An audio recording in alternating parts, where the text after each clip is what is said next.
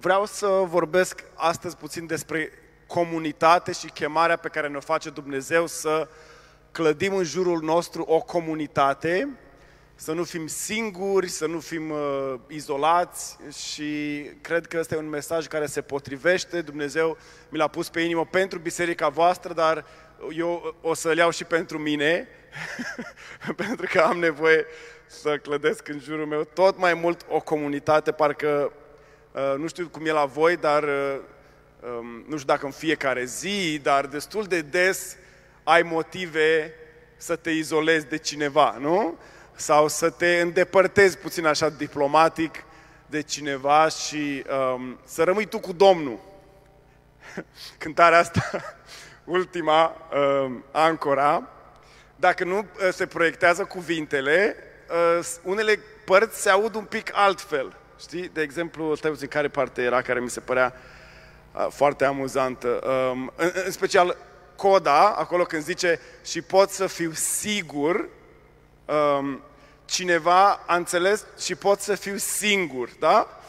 Și ne place cumva cântecul ăsta, că e tare să cânți așa despre vai de mine ce singur sunt, dar până la urmă lasă că o să reușesc eu cu Domnul, singur. Da? Um, și mai e un vers în cântec care vorbește despre sing- se înțelege ca și cum ar, zi, ar ai zice um, ceva de singurătate, dar nu e vorba deloc despre asta și uh, Dumnezeu nu vrea ca omul să fie singur.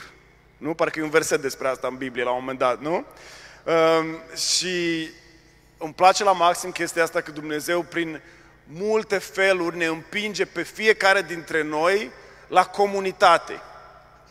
Pentru că Dumnezeu știe că avem nevoie de asta, fericirea noastră depinde de cât de mult știm să trăim în comunitate. Și pentru asta o să trebuiască să știm să iertăm, să trecem peste chestii pe care ni le-au făcut oamenii în trecut și uh, să ne aruncăm cu toată energia noastră în ziua de azi, în prezent, să iubim oamenii din nou, să fim gata să iertăm din nou și să facem tot ce putem să nu pierdem uh, cadoul lui Dumnezeu pentru noi, care sunt oamenii din jurul nostru. Și vreau să citesc un pasaj din Exodul, capitolul 18, de la 13 uh, până la sfârșit, deși sunt cam multe versete, e un pasaj mai lung despre Ietro, socrul lui Moise, nu știu dacă îl cunoașteți, um, care după ceva timp, um, Moise a stat la socrul lui vreo 40 de ani, s-a căsătorit, după aia Moise a venit în Egipt cu soția lui, dar când lucrurile au devenit un pic mai grele, soția lui s-a dus înapoi la tatăl ei și a stat acolo cât Moise lucra din greu să scoată poporul din Egipt și apoi să-l ducă prin pustii, l-a trecut prin Marea Roșie, a fost extraordinar și apoi după ceva timp socrul lui Moise ia legătura cu el și îi transmite prin, uh, nu știu ce mijloace erau atunci exact, prin e-mail sau habar n-am, îi transmite, vezi că vin la tine. Vezi că o iau pe soția ta și pe copiii tăi și venim la tine în vizită. Să nu uiți că mai ai o familie, da? Uh, nu ai doar o mare misiune de îndeplinit, ai și o familie, da? Și interesant că vine la Moise comunitatea lui dinainte de să fie el chemat în marea marea lui lucrare, da? Și Ietro vine cu soția lui și Moise se bucură și îi povestește socrului lui Ietro, îi povestește tot ce a făcut Dumnezeu extraordinar pentru ei, cum i-a ajutat să iasă din Egipt cu cele 10 plăgi, cum i-a trecut prin Marea Roșie, cum a făcut Dumnezeu lucruri extraordinare și Ietro îi spune, mă bucur la maxim pentru ce ți se întâmplă ție, chiar uite, vreau și eu să devin ca tine, adică să slujesc aceluiași Dumnezeu și aduce Ietro o jertfă lui Dumnezeu. Prin asta, cumva, ce înțeleg eu, și Ietro își predă viața Domnului, Dumnezeului lui Israel, da? Devine și el creștin, sau habar n-am, ce, echivalentul nostru, da? Și foarte tare chestia asta și apoi începe pasajul nostru, da? După ce Ietro își, se închină Domnului, aduce o jertfă, a doua zi, Ietro vede ceva la Moise și îl ajută la o chestie. Și despre asta vreau să vorbim.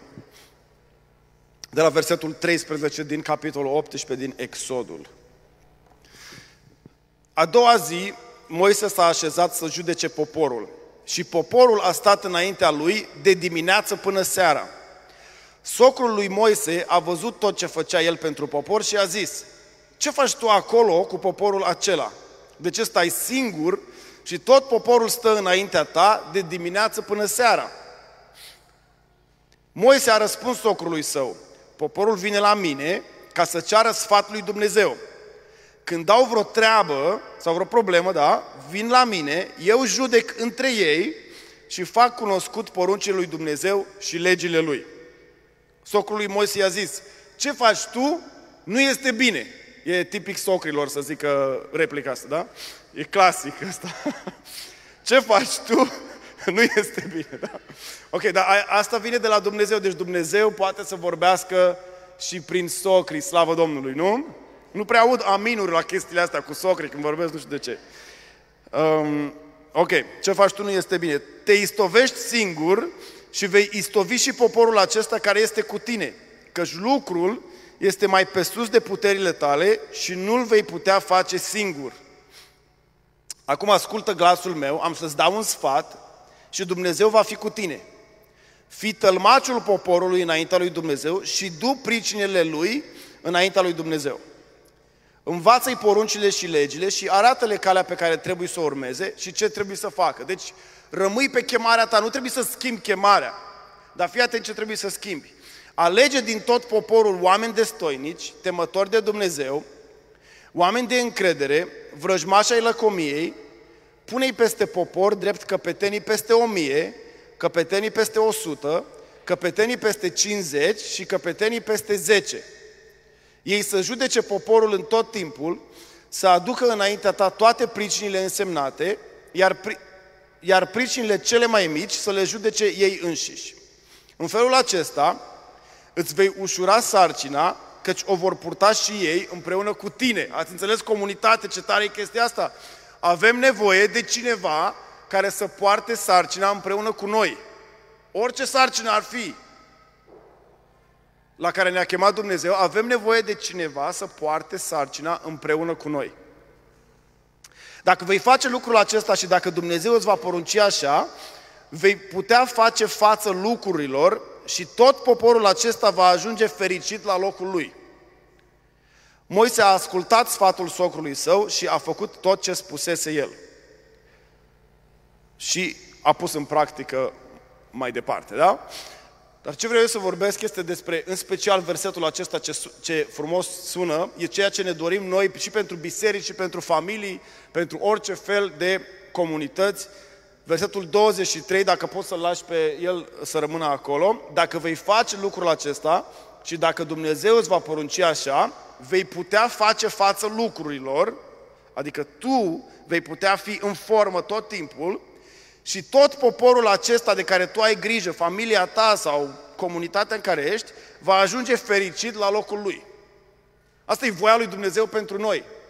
Oricare dintre noi vrea ca cel care este responsabil, părinții sau bunicii sau păstorul sau liderul de tineret sau cine ar fi, primarul sau știu eu, să fie el în stare să facă față lucrurilor, adică să nu fie tot timpul sub stres, sub presiune, tot timpul pe ultima picătură de răbdare, el să fie în formă și oamenii de sub el să fie fericiți, să ajungă fericiți la locul unde trebuie să ajungă, nu? Adică să poată să atingă scopul nu oricum, ci fericiți, nu?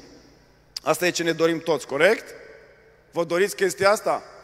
Există, mă uitam cu Adi aseară la meci, ne cerem scuze că ne uitam la meci, nu ne, nu ne rugam, bine, poate puțin ne rugam să dea odată cineva gol, că era plictisitor rău de tot, și în pauză a fost o reclamă la la un ceva cu magneziu, care dacă ești stresat, venea stresul din toate părțile um, peste un bărbat acolo și până la urmă soția lui îi dă magicele uh, tablete cu magneziu și dacă iei alea, deci pe urmă totul, nu mai ești stresat. Și Adi zice, dacă ar fi așa ușor, știi? Și mă gândeam imediat, pentru că um, la final, vocea care vorbea la reclamă spune, spune exact chestia asta. Spune ca să poți să faci față tuturor lucrurilor. Și m-am gândit, băi, stai puțin, ce e asta? Femeia asta, de ce spune din predica mea? Știi? Pentru că, pentru că Dumnezeu asta vrea. Să poți să faci față tuturor lucrurilor. Și ră, soluția, ok, nu zic să nu luați pastile sau chestii, magneziu, e ok. Dar soluția lui Dumnezeu pentru stresul din viața noastră este comunitatea. Oameni care să vină lângă noi și să ne ajute să ducem povara împreună. Asta ne va reduce stresul și inversul e adevărat, dacă nu avem oameni sau dacă suntem stresați, hai să zic așa, nu vreau să suprasimplific viețile noastre, dar dacă suntem stresați tot timpul, este pentru că nu avem lângă noi oameni care să ne ajute să ducă povara noastră împreună cu noi. Povara de mamă sau de bunică sau de um, lider sau în orice comunitate ai fi, ai nevoie de oameni. Și este datoria, vă spun, nu este datoria oamenilor în primul rând să vină lângă noi, ci este datoria noastră a fiecăruia să, cu ajutorul lui Dumnezeu, să strângem oameni lângă noi. Nu știu dacă m-ați auzit la asta. Este datoria noastră să nu ne izolăm, să strângem oameni în jurul nostru. Și pentru asta trebuie să... Primul lucru pe care vreau să zic, trei lucruri vreau să vă spun astăzi legat de comunitate. Bineînțeles, trei puncte, că e cel mai ușor să faci trei puncte, dacă vrei să faci și tu puncte, da? Um, primul lucru este să ne tră- să ne trăim viața concentrați la ziua de azi.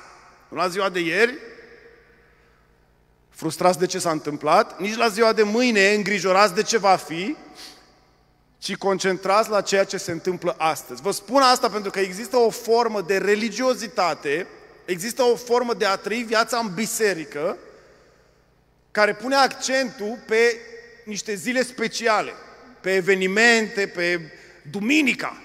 Atunci biserica este o comunitate, duminica.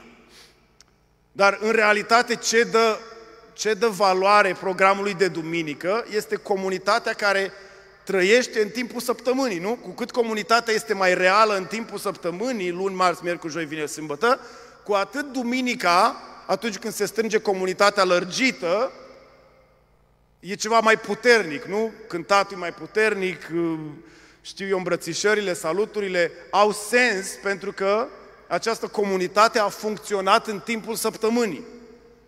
Nu putem să ne întâlnim duminica cu niște străini și să cântăm cu ei și să ne rugăm împreună cu ei. Adică putem, știu că putem, dar nu este ceea ce Dumnezeu a intenționat pentru noi. Dumnezeu este mai preocupat de viața bisericii de zi cu zi decât de evenimentele bisericii. Ăsta e primul punct al meu. Dumnezeu este mai preocupat de viața bisericii în lucrurile mici, în comunitățile mici, decât de întâlnirea super tare de duminică. Nu zic că lui Dumnezeu nu-i place, adică asta e o chestie care am înțeles-o acum câțiva ani în timpul unui program de duminică. Dumnezeu mi-a vorbit, um, tocmai făcusem tranziția și eu am preluat biserica din Călăraș și eram păstor. Și eram duminică în genunchi, acolo, în fața bisericii și era un timp de închinare special și prezența Domnului acolo și eu mă rugam și mulțumeam Domnului și am auzit cum Dumnezeu mi-a spus nu asta e cea mai tare chestie pentru mine. Nu duminica e cea mai specială zi pentru mine. Vreau să te închini la fel și luni. Vreau să trăiești în comunitate și marți. Și vă spun, Dumnezeu, asta asta îi spune Ietro lui Moise. Ce faci tu aici? Este o religie, oarecum, în care tu ești acolo pe un tron și oamenii stau la coadă și pentru oameni este o zi specială, ziua aceea când vine și rândul lor la Moise. Joel pe la trei, vine rândul meu la Moise. Și atunci va fi o zi specială. Niciunul dintre noi nu trebuie să stăm la coadă la Dumnezeu. Niciunul dintre noi nu trebuie să așteptăm o zi specială ca să se întâmple ceva special. Noi nu credem că sunt fenomene spirituale care se întâmplă, Dumnezeu le-a rezervat numai în duminica de Paște sau când e sâmbăta înainte de Paște, când vine lumina, scuze că zic chestia asta, de la Ierusalim și doar atunci poți tu să iei lumină. Deci nu poți vineri sau dacă vrei, ai nevoie de lumină în viața ta de Crăciun mai ales, asta e super greu, trebuie să aștepți câteva luni. Dumnezeu e mai preocupat de viața noastră de fiecare zi. Și noi trebuie să ne, să ne despărțim de o gândire religioasă care ne, pune, ne face să punem accentul pe o zi specială în care mă întâlnesc cu Dumnezeu și cu comunitatea și apoi în zilele celelalte doar mă duc la muncă sau nu știu ce fac, lucruri stresante. Și apoi mă întâlnesc cu... Dumnezeu vrea viața bisericii sau viața creștinului să fie cu el în fiecare zi. Și pentru asta eu trebuie să fiu cu toată atenția mea la ziua de azi. Ok? Imaginea pe care am avut-o, uh, nu știu cui vorbesc aici, a fost așa ca un, uh, ca un tarzan în junglă care sare după un lian pe alt lian și el ca să poată să sară de pe lianul ăsta pe celălalt, trebuie să dea drumul la asta pe care a fost. Așa, așa trebuie să fie zilele noastre. Trebuie să dau drumul la ziua care a fost, ca să mă agăț de ziua aceasta. Trebuie să dau drumul la trecutul meu, mă auziți la, la ce a fost în trecut, la cât de frumos sau cât de urât a fost ieri, la cât de mult m-am certat sau m-am uh, simțit bine cu nu știu cine și trebuie să-L caut pe Dumnezeu astăzi cu toată inima mea și trebuie să formez în jurul meu comunitate astăzi. Nu aștept la vară când mă duc în tabără și atunci o să, fie, o să fim împreună și o să fie extraordinar. Eu am nevoie de Dumnezeu astăzi și am nevoie de comunitate astăzi. Și trebuie să caut asta acum. Nu ce a fost odată și nici ce va fi peste doi ani, ci astăzi. Nu știu dacă are sens pentru cineva chestia asta. Pentru mine e ceva foarte semnificativ, pentru că pe cei mai mulți oameni ceea ce îi împiedică să aibă în jurul lor comunitate este că trăiesc fie conectați la o amintire, cum a fost cu grupul meu de prieteni în facultate sau când eram la biserica nu știu care sau ce se întâmpla nu știu când, cu ăștia nu e la fel. Înțelegi? Cu oamenii din jurul meu de acum nu e la fel. Când stăteam eu, nu știu, vorbeam cu Dora ieri, când stăteam eu în Călăraș, acolo era comunitate, nu-i cazul, că Dora e foarte sociabilă, dar E important să luptăm să creăm o comunitate în jurul nostru astăzi. Să dăm drumul la ce a fost. Și să nu ne imaginăm, va fi comunitate în viața mea peste trei ani, când mă duc nu știu unde, când voi călători sau când se va întâmpla nu știu ce, când se va termina clădirea sau acum este momentul să construiesc comunitate în jurul meu. Și Dumnezeu mă cheamă la asta, să renunț, să dau jos de pe tron ziua de ieri sau un trecut al meu și să dau jos de pe tron și ziua de cândva, peste un an sau de mâine chiar, și să pun pe tronul vieții mele ziua de azi. Astăzi eu lupt pentru comunitate, cu oamenii din jurul meu, imperfecți cum sunt, eu trebuie să lupt pentru comunitate. Asta îi spune Ietro lui Moise. Lasă poporul, lasă poporul să lupte pentru comunitate. Ieși tu de acolo și lasă-i pe ei să comunice între ei. Lasă-i pe ei să fie grupuri de 10 oameni, grupuri de 50 de oameni, grupuri de 100 de oameni, grupuri de 1000 de oameni. Dacă faci matematica corectă, acolo de fapt toate grupurile erau de 10. Maxim. Și pur și simplu, eu nu vorbesc aici despre un sistem cum să împărțim biserica în grupuri de 10, n-am uh, idei de astea sau G12 sau nu știu ce, sunt foarte tari toate ideile astea, dar nu-i locul meu să propun eu un sistem și oricum nu le am cu sisteme. Uh, și vreau să spun că Dumnezeu vrea să luptăm, este datoria fiecăruia dintre noi, mai ales a celor care se consideră creștini maturi, semnul de maturitate este că lupți pentru comunitate. Lupți nu că aștepți să vină oamenii la tine, ci tu ești acela care creezi comunitate în jurul tău. Care treci peste mă repet, scuze, treci peste amintirile tale, comunitatea pe care o aveai și nu o să mai fie niciodată ca atunci. Ce dușman mare e chestia asta, nu gândirea asta. Corect? Nu știu dacă voi aveți gândire din asta, cum a fost, nu știu când sau cum va fi, uh, în știu eu ce viitor. Dumnezeu vrea să fim proaspeți, concentrați la ziua de azi. Ok. Al doilea lucru pe care vreau să-l spun legat de comunitate. Uh, și o să citesc un verset pe, uh, pentru asta, Romani 8 cu 29.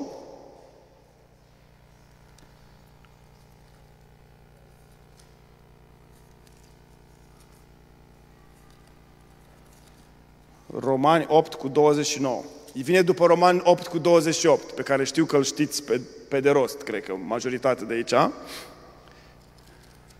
Pentru că ne place. Dar are, are cu atât mai mult sens versetul pe care îl citesc eu, fiind legat de 28. Hai să-l citim și pe 28, că ne place, corect? Nu știu dacă îl știați pe 28. Deci, de altă parte, știm că toate lucrurile lucrează împreună spre binele celor ce iubesc pe Domnul. Și anume spre binele celor ce sunt chemați după planul său. Acum, căci pe aceea pe care i-a cunoscut mai dinainte, i-a și hotărât mai dinainte să fie asemenea chipului Fiului Său, pentru ca El, Isus, să fie cel întâi născut dintre mai mulți frați. Și când zice aici mai mulți frați, înseamnă foarte mulți frați. Dorința lui Isus, nu, fiți atenți la faza asta, dorința lui Isus nu este ca El să fie unicul. Adică există o teologie și în care vorbim despre Isus ca fiind unicul.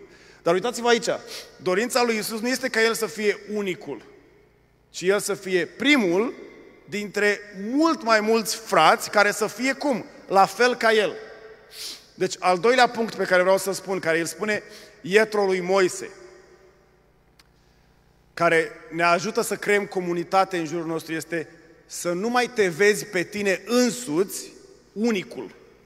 Moise, nu mai te vedea pe tine unic. Eu sunt unicul care poate să judece situația asta. Cum stătea Moise aici și coadă de sute de oameni în fața lui.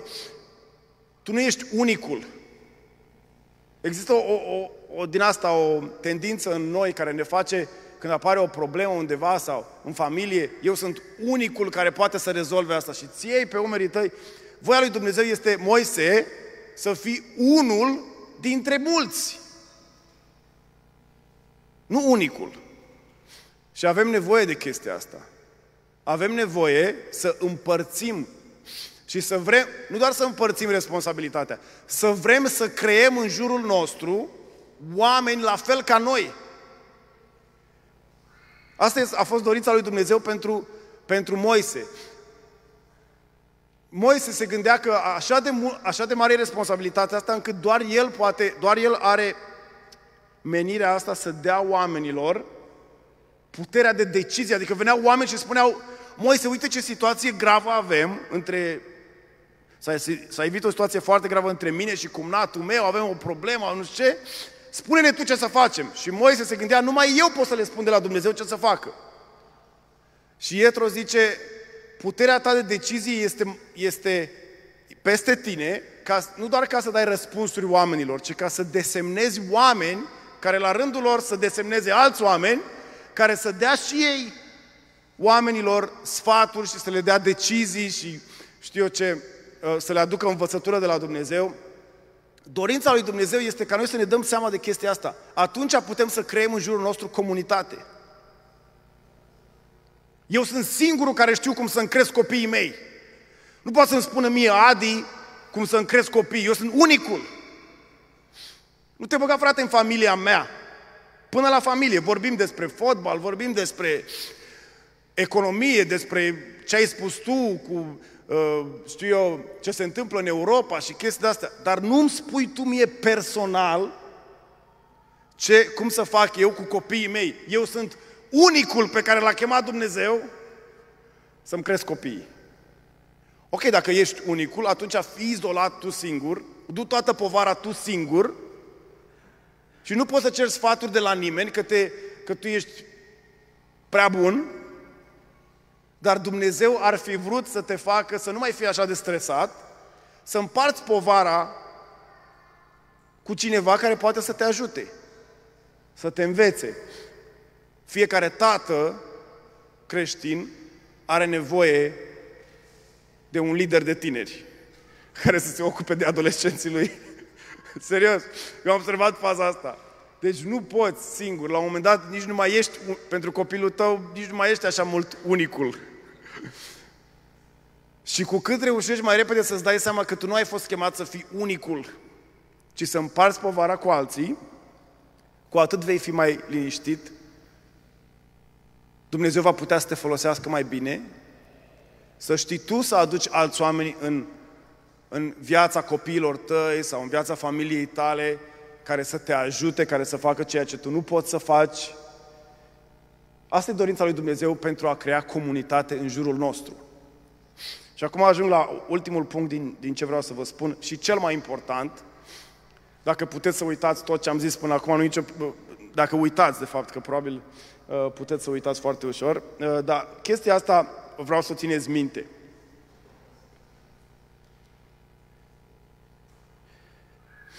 Oamenii veneau la Moise cu probleme. Ăsta era rolul Moise acolo, să judece probleme, da? Și ce îi spune Ietro lui Moise, practic, este Moise, fi mai deștept, folosește problemele sau existe, faptul că există probleme, folosește asta pentru a crea comunitate. Pentru că vreau să vă spun un lucru de care mi-am dat seama și probabil și voi v-ați dat seama. Din punctul de vedere al lui Dumnezeu, unul din rolurile, rolurile cele mai importante al, al problemelor, necazurilor, Doamne, de ce există necazuri, de ce există probleme? Nu zic că am eu răspunsul absolut, dar unul dintre răspunsurile importante este că problemele există ca să te forțeze sau ca să ne forțeze să clădim comunitate.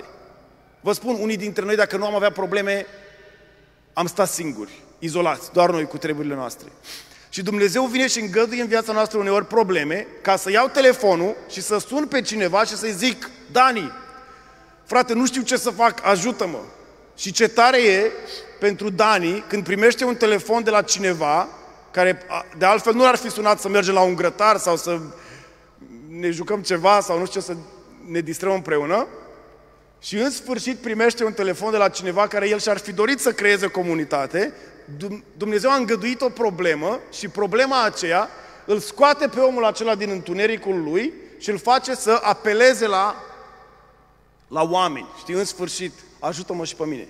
Problemele există, sau nu știu dacă e corect să spun doar că există, dar noi ar trebui să folosim problemele ca să ne clădim comunitate în jurul nostru. Adevărul e că sensul comunității este să ne ajute să rezolvăm probleme, nu? Am un necaz, pot să apelez la prietenul meu, nu? Prietenul adevărat, la nevoie se cunoaște, corect? Și pentru ce să ne rugăm unii pentru alții? Pentru că avem probleme, nu? De asta. Și Ietro spune, Moise, nu trebuie doar tu să răspunzi la probleme e, e pe dos asta. Aiurea o, o biserică în care singurul um, mijloc în care să-ți comunici problemele bisericii este să trimiți un bilețel în față, știi? Aici vine bilețelul, nu poți să suni marți, miercuri, joi, trebuie să aștepți până duminică, să scrii acolo pe bilețel, vine bilețelul, fraților, să ne rugăm pentru sora nu știu care. Nu e corect să trebuiască să ajungă problema doar la conducerea bisericii. Fiecare dintre noi ar trebui să avem contact cu un creștin mai matur, nu? Sau mai puternic, sau care are slujba rugăciunii, sau care are slujba sfătuirii, sau slujba mijlocirii, sau știu eu, poate proroc, nu știu, ar trebui să avem contact cu el în mod natural în comunitate, să putem să ne spunem problema. Pentru asta există, pentru asta există problema. Ca să te forțeze să ai comunitate. Uite, în Călăraș acum avem o, o situație. A apărut o femeie la noi în biserică, din Germania. Sora ei, din, care stă în Călăraș, e bolnavă de cancer. În, în ultima fază. Și ea a venit la noi la biserică pentru că a auzit că poate la noi la biserică se poate rezolva ceva și oricum a vrut să-i dea, să-și dea viața Domnului, s-a botezat în cele din urmă la noi la biserică, în tot timpul ăsta sora ei rămâne în spital, în, în, uh, uh, într-o stare foarte gravă. Și în fiecare zi trimite mesaj la cine poate, rugați-vă pentru sora mea, uite ce au zis doctorii, tot primim update de la doctor, îngrijorător, hai să ne rugăm. A zis, hai că uite, astăzi a, a spus, au spus doctorii de la București să donăm sânge. M-am dus să donez sânge și eu pentru prima dată în viața mea. Am zis, de ce nu? M-am dus, am donat sânge. A mers și Rebecca, a vrut neapărat să meargă. Eu am, am vrut să zic să nu doneze. Rebecca a leșinat acolo în timp ce dona sânge. Care a fost dorința noastră? Să fim comunitate pentru femeia asta, nu? Dar ce ne-a făcut pe noi să vrem să fim comunitate? Nu era prietena noastră, nu era rudă cu noi și nu e, sincer, nu e nici doar avem slujba de păstori în biserică. Deci, pur și simplu, nevoia acestei femei, când ne-a spus, a, a trezit ceva în inima noastră, nu? Duhul Sfânt din noi s-a trezit și ne-am dorit să ajutăm cumva, cum putem, cu un sfat, cu o rugăciune, dar și cu sânge, nu? Ok. Și acum, Doamne ferește, dacă situația asta se termină rău, adică dacă sora ei până la urmă nu va fi vindecată, deși noi credem că va fi vindecată, dar chiar și dacă nu va fi vindecată, ea a rămas cu o comunitate. Chiar dacă nu se rezolvă problema ta 100%, dar pentru că ești destul de smerit să ceri ajutor, să suni, să chem prietenii, haide să ne rugăm, vă rog eu cu mine, că nu mai pot, câștigi o comunitate. Și este un câștig mai mare, poate, decât ar fi fost doar rezolvarea problemei. Am fost învățați unii dintre noi greșit că maturitatea creștină înseamnă să lupți, să lupți tu cu Domnul pe genunchi, cu problemele tale și apoi în fața celorlalți să arăți că tu ești bine. Ce faci? Sunt bine. Veniți pe la mine? Da. Ce facem? Mâncăm ceva, ne uităm la ceva, ne distrăm puțin, vorbim superficial. Foarte tare. Și, de fapt, înăuntru e o problemă mare. Maturitate creștină înseamnă să știi să îți comunici nevoia în așa fel încât să strângi în jurul tău comunitate. Pentru că, ține minte, un scop al lui Dumnezeu în problemă nu e doar să experimentezi ajutorul lui sau credința să-ți fie testată, ci să câștigi în jurul tău o comunitate. Și în felul acesta, slavă Domnului pentru anumite probleme care au apărut, că dacă nu erau, nu am fi știut ce oameni prețioși avem în jurul nostru. Trebuie să deschizi gura. Trebuie să spui ce probleme ai. Trebuie să ai în jurul tău un grup de prieteni. Trebuie să te duci la liderii bisericii să spui am nevoie de ajutor. Eu vă spun, nu știu dacă, eu cred că e valabil și pentru voi. Noi avem nevoie de asta, nu? Eu vă spun, oricine de aici care trece printr-o situație gravă, noi avem nevoie de voi. Eu când primesc telefonul ăla, Aurel, am o problemă, te rog, ajută-mă cu nu știu ce, simt că trăiesc. În sfârșit fac ceva folositor. Îți spun, cel mai obositor lucru pentru un pastor sau un slujitor al Domnului este să slujească cuiva care nu are nevoie de slujirea aia. nu știu dacă ai simțit vreodată, e cel mai enervant.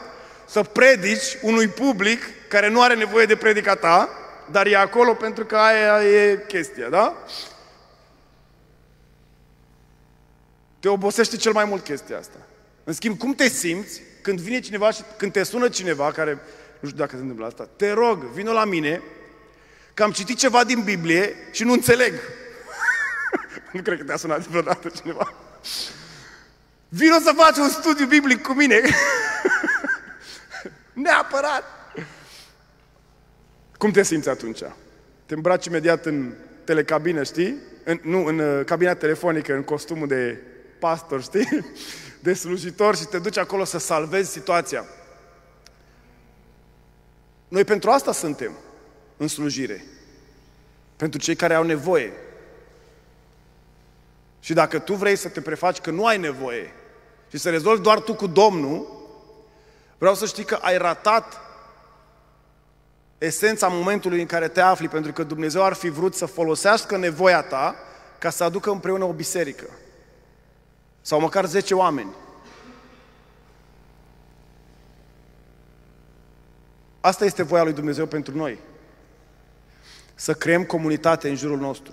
Iar noi, ca și păstori, suntem La fel, trebuie să comunicăm nevoile noastre. Am nevoie de ajutor la biserică. Și mă oftic pe mine când știu că e nevoie de ajutor, curățenie, și noi suntem în construcție acolo, curățenie, chestii, și nu se oferă nimeni. Bine, în ultimii ani am înțeles asta, Dumnezeu m-a ajutat să înțeleg, să nu mai mă aștept vreodată să se ofere cineva, niciodată. Ci eu trebuie să mă smeresc și să îmi comunic nevoia mea. Am o problemă. Sunt supărat pe voi, știi? La, la cineva care ar fi trebuit să facă nu știu ce. Eu trebuie să spun am nevoie de ajutor, uite, nu mă descurc singur. Și când spun asta, creez în jurul meu comunitate de oameni care spun, a, nu știam. Din felul cum erai mereu zâmbăreț și mereu uh, bine, am crezut că ai totul sub control. Eu sunt responsabil să creez în jurul meu o comunitate. Eu sunt responsabil să spun, am nevoie de ajutorul tău, că nu știu să vorbesc cu oamenii care nu aud, înțelegi? Te rog frumos, ajută-mă că nu știu ce să fac. Am o comunitate, am o comunitate în biserică, niște oameni la care simt că nu sunt relevant. Nu pot. Vorbesc cu ei, mi se pare că vorbesc cu pereții. Sau am niște tineri cu care îi adorm când vorbesc. Am nevoie de ajutorul tău. Și așa se creează în biserică comunitate. Noi trebuie să spunem, nu știu să-mi cresc copiii, am nevoie de ajutorul tău, nu mai știu ce să fac cu ei. Am nevoie de ajutorul tău. Sunt bolnav, îmbătrânesc, sunt schimbări în corpul meu și nu știu cum să mă descurc cu ele. Am nevoie de ajutorul tău. Acum, e mult mai ușor să cauți pe Google decât să ceri ajutorul cuiva, dar când ai terminat de căutat pe Google, ai rămas tot singur. În schimb, dacă inviți ajutorul cuiva, ai câștigat comunitate.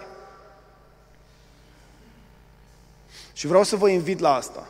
Vreau să vă invit pe fiecare dintre dumneavoastră la a face un efort pentru a câștiga comunitate.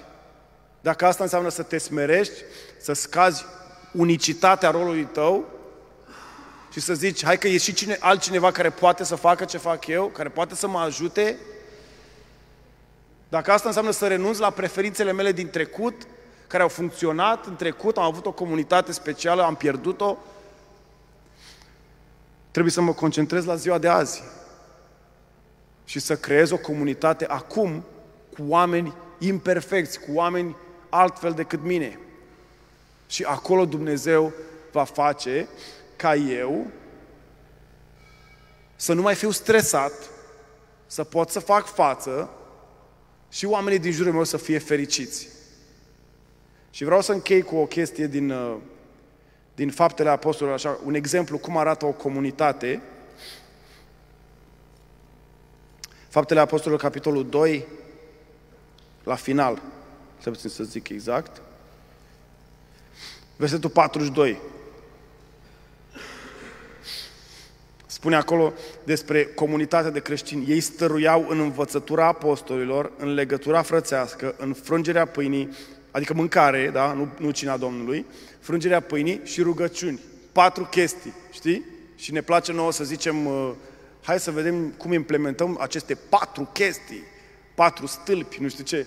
Noi nu trebuie să implementăm, astea nu trebuie să fie separate. Marți seara avem frângerea pâinii, miercuri seara uh, învățătura apostolilor, joi frânge, cum era? Rugăciuni și încă una acum, am uitat. Uh, legătura frățească, da? Dumnezeu vrea să băgăm toate astea patru într-un blender să dăm drumul și să fie amestecate acolo. Și în fiecare zi să avem comunitate cu oamenii din jurul nostru. Să mâncăm, să sunăm să ne cerem iertare. Auzi, iartă-mă, am înțeles greșit ce ai spus. Nu stai izolat, te rog, ci încearcă să te apropii de oamenii din jurul tău. Dumnezeu a pregătit pentru tine un dar extraordinar în oamenii de lângă tine. Doar trebuie să crezi și trebuie să cauți în oamenii din jurul tău ce a pus Dumnezeu pentru tine. Amin. Domnul să vă binecuvinteze și mulțumesc că m-ați ascultat.